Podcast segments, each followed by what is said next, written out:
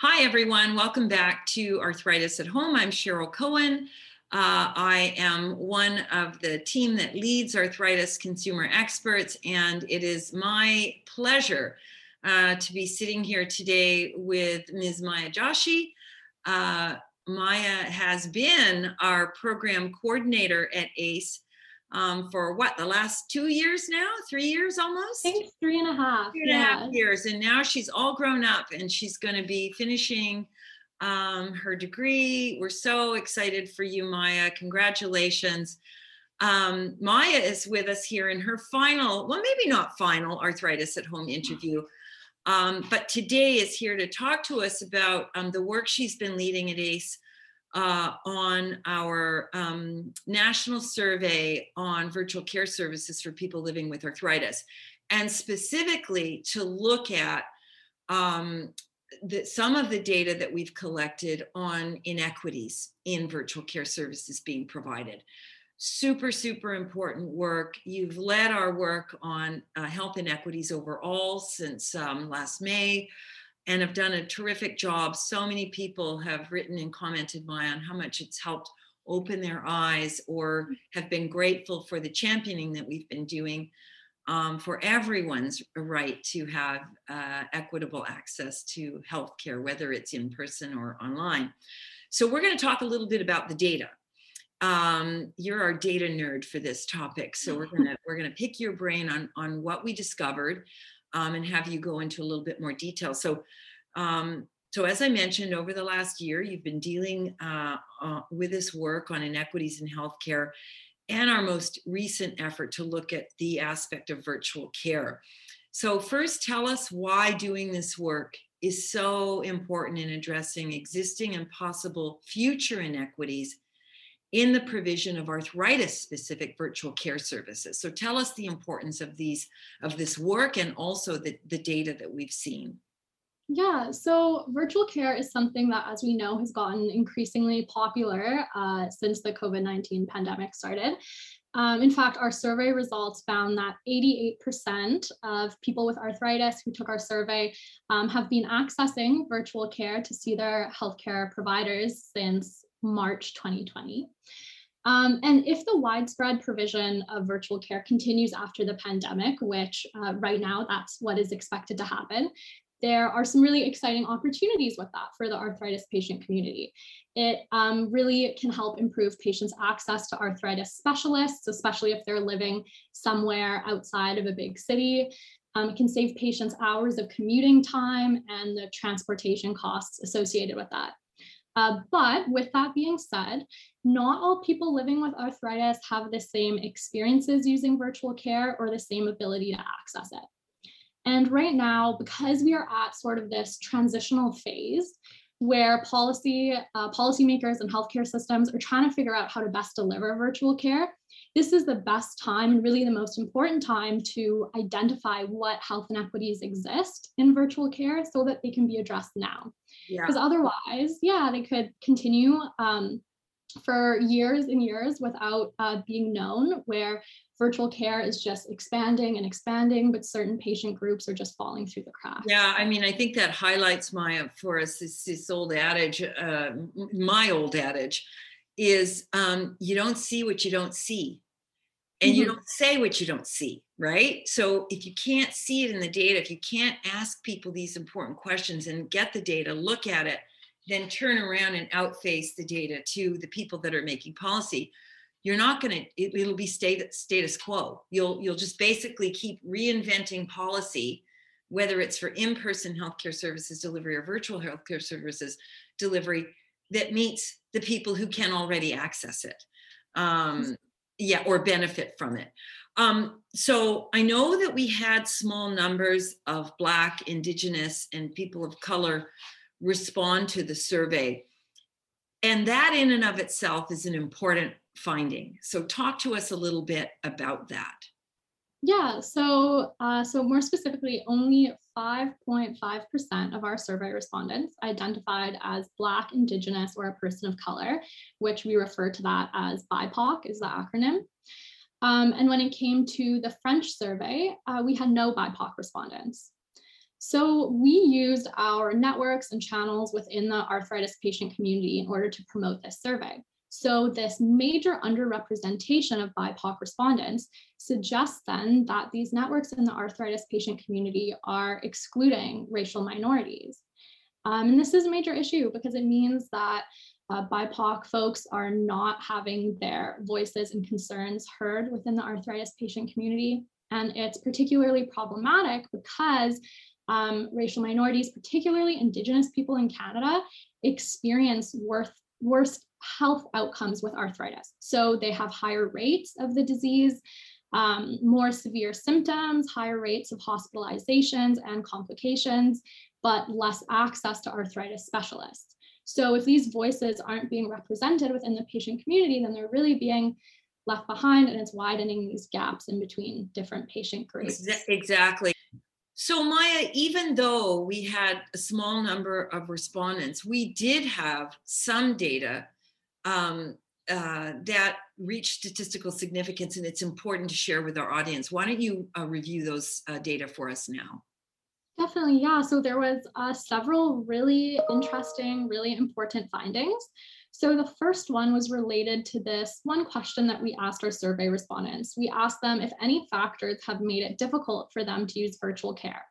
And um, they could select multiple answers from a list of options. And this included access to the internet, cost of electronics, uh, the language that virtual care is offered in, so not having translation services, um, I don't feel comfortable or know how to use the virtual care technology being used by my healthcare professional.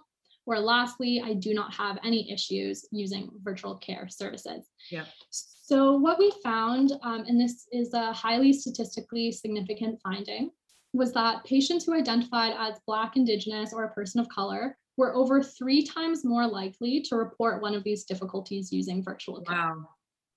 Yeah. That's that's unbelievable. It, it is. It's um really important data. And uh, just to sort of ex- explain it more specifically, this means that 12% of white respondents reported facing one of those issues compared to 46% of BIPOC respondents. So that is a really significant difference. Yeah. So uh, important messages to send out when we're talking to policymakers, healthcare providers. They they need to know this. This is a significant finding and a very important one when it comes to making um, decisions around future um, the future provision of these types of services. Definitely. And especially because I think I sort of mentioned this earlier that um, BIPOC patients, uh, specifically Indigenous people in Canada, because they are experiencing uh, higher disease severity, um, higher prevalence of arthritis. If even though virtual care um, has the possibility of offering better access, what the concern is, is if these groups are the ones facing the most difficulties using it, it can possibly widen inequalities where folks who already are in better disease positions are getting better access, but people who need it most are actually falling behind and not getting right, that. Right. Um, any anything else in the data that struck you, Maya? Yeah, so um, there's uh, two more things. So this one is um, we asked a question about timeliness of care. So we asked patients if they were able to receive arthritis specific healthcare services at a time they felt they needed it since the start of the pandemic. And they could respond yes, no, or I was unable to get any healthcare ser- any arthritis specific healthcare services virtually since the start of the pandemic. So in general, timeliness was an issue because 32% of our respondents reported that they were unable to receive arthritis specific virtual healthcare services. All, all respondents. Of all respondents, yeah. yeah. Um, and then 5% of respondents reported that they weren't able to get any virtual healthcare services. But where this gets really interesting is that BIPOC respondents were more likely to be in that second group that got no access to healthcare services. Okay. So while timeliness is an issue for the patient community in general, getting any access to virtual care at all may be the bigger issue for BIPOC respondents. Okay, wow. Um, you know, just alarm bells are going off in my head, and I hope that they're going off in, in with our viewers as well. Um, and what was the third thing that you mentioned? There was another data point that really stood out. Yeah, absolutely. So just before I address that, the one I just spoke about, really important, but it is borderline statistically significant. So we just want to mention that it means we can't draw any firm conclusions, but Okay. it's still important and more research should be done in the area. Okay. And then lastly, this is the last one, it's about patient reported satisfaction. So we asked patients if they were satisfied sharing their concerns and getting advice from healthcare providers through virtual care. And we found that those who did not self identify as BIPOC, so white respondents, were more likely to be very satisfied with their virtual care experiences than those who identified as BIPOC. So 30% of white respondents said they were very satisfied with their virtual care experiences, and 0% of BIPOC respondents um, selected Wow. So 30% for white respondents is low anyway.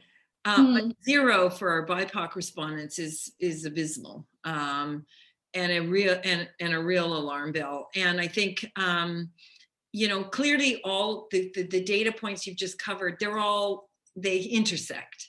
Mhm. um, because if you if you're not getting timely access you're clearly not going to be satisfied um, Mhm. if it's not being uh, offered in your language first language it, it's you're not going to be satisfied and likely un, uh, less able to communicate with you know with the language that is being offered to you and, and therefore we're having timeliness issues um, i guess at the end of the day um, Maya, you know, we have a, as you know, we have a large audience um, here at Arthritis at Home, and it includes healthcare providers, and I'm hoping policymakers too.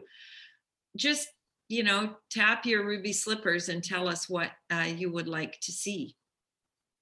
Um, I think that the most important thing is to make sure that policy development is done in partnership with communities most impacted. So in this case, our survey shows that it's Black, Indigenous, and people of color who are facing the biggest barriers and challenges related to virtual care use.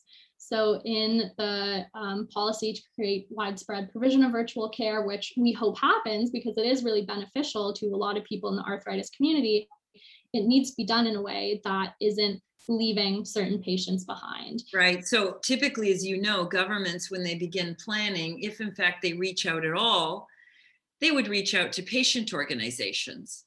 And those patient organizations, as you you know sort of explained, there's we're not having uh, a huge participation from the BIPOC community.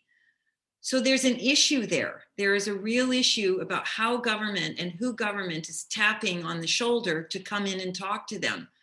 So perhaps rather than tap, I mean, it still ACE would like to be a part of those discussions, clearly because of our expertise in arthritis. But they should reach beyond health when they're looking at consultation. They should look at, you know, societies that represent immigrants, um, uh, indigenous, all of our uh, many, many indigenous uh, uh, organizations. Um, you know, so think out of the box when you're thinking consultation, I think is a real message we can send to policymakers. Exactly. And it's not, and and to be clear that activism is being done there's so many people Sure. within different bipoc communities that are working so hard to advocate for themselves and their communities and so uh, those organizations are out there doing the hard work and it's important that uh, that policymakers connect with them in order to um, in order to support BIPOC people living with arthritis, because currently our organizations are not are not doing that as well as we need to be doing. Yeah. And I know ACE is really committed to improving that. And um, I think this is the first step of really acknowledging where we are at with this issue and then determining how to really meaningfully address it. Yeah. Um, incredible work, uh, Maya. I, I thank you very much for taking uh, all of this on, for being um, such an inspirational uh, leader of it, but also someone who, who has, I think, well communicated. Um, you know the the knowledge that you've pulled together for us and the the data analysis and articulating what it means um, uh, for our audience is has been really really invaluable. So thank you so much. Um, and to our audience we hope you enjoyed the program. Uh, at the end of this you'll see links to both the joint health insight uh, that looks specifically at the data in virtual care and inequity spacing um, uh, BIPOC communities. And uh, also, you will see an infographic uh, link there. So uh, we hope that you'll enjoy uh, reading and reviewing those two pieces. And we ask you to share them uh, widely within your own personal networks, your work networks, share them with your colleagues. And also, uh, don't be shy, share it uh, with your MLA or your MPP, uh, because that at the end of the day is where the rubber hits the road. So thanks a lot, everyone. We appreciate you tuning in. Thanks, Maya. Thanks.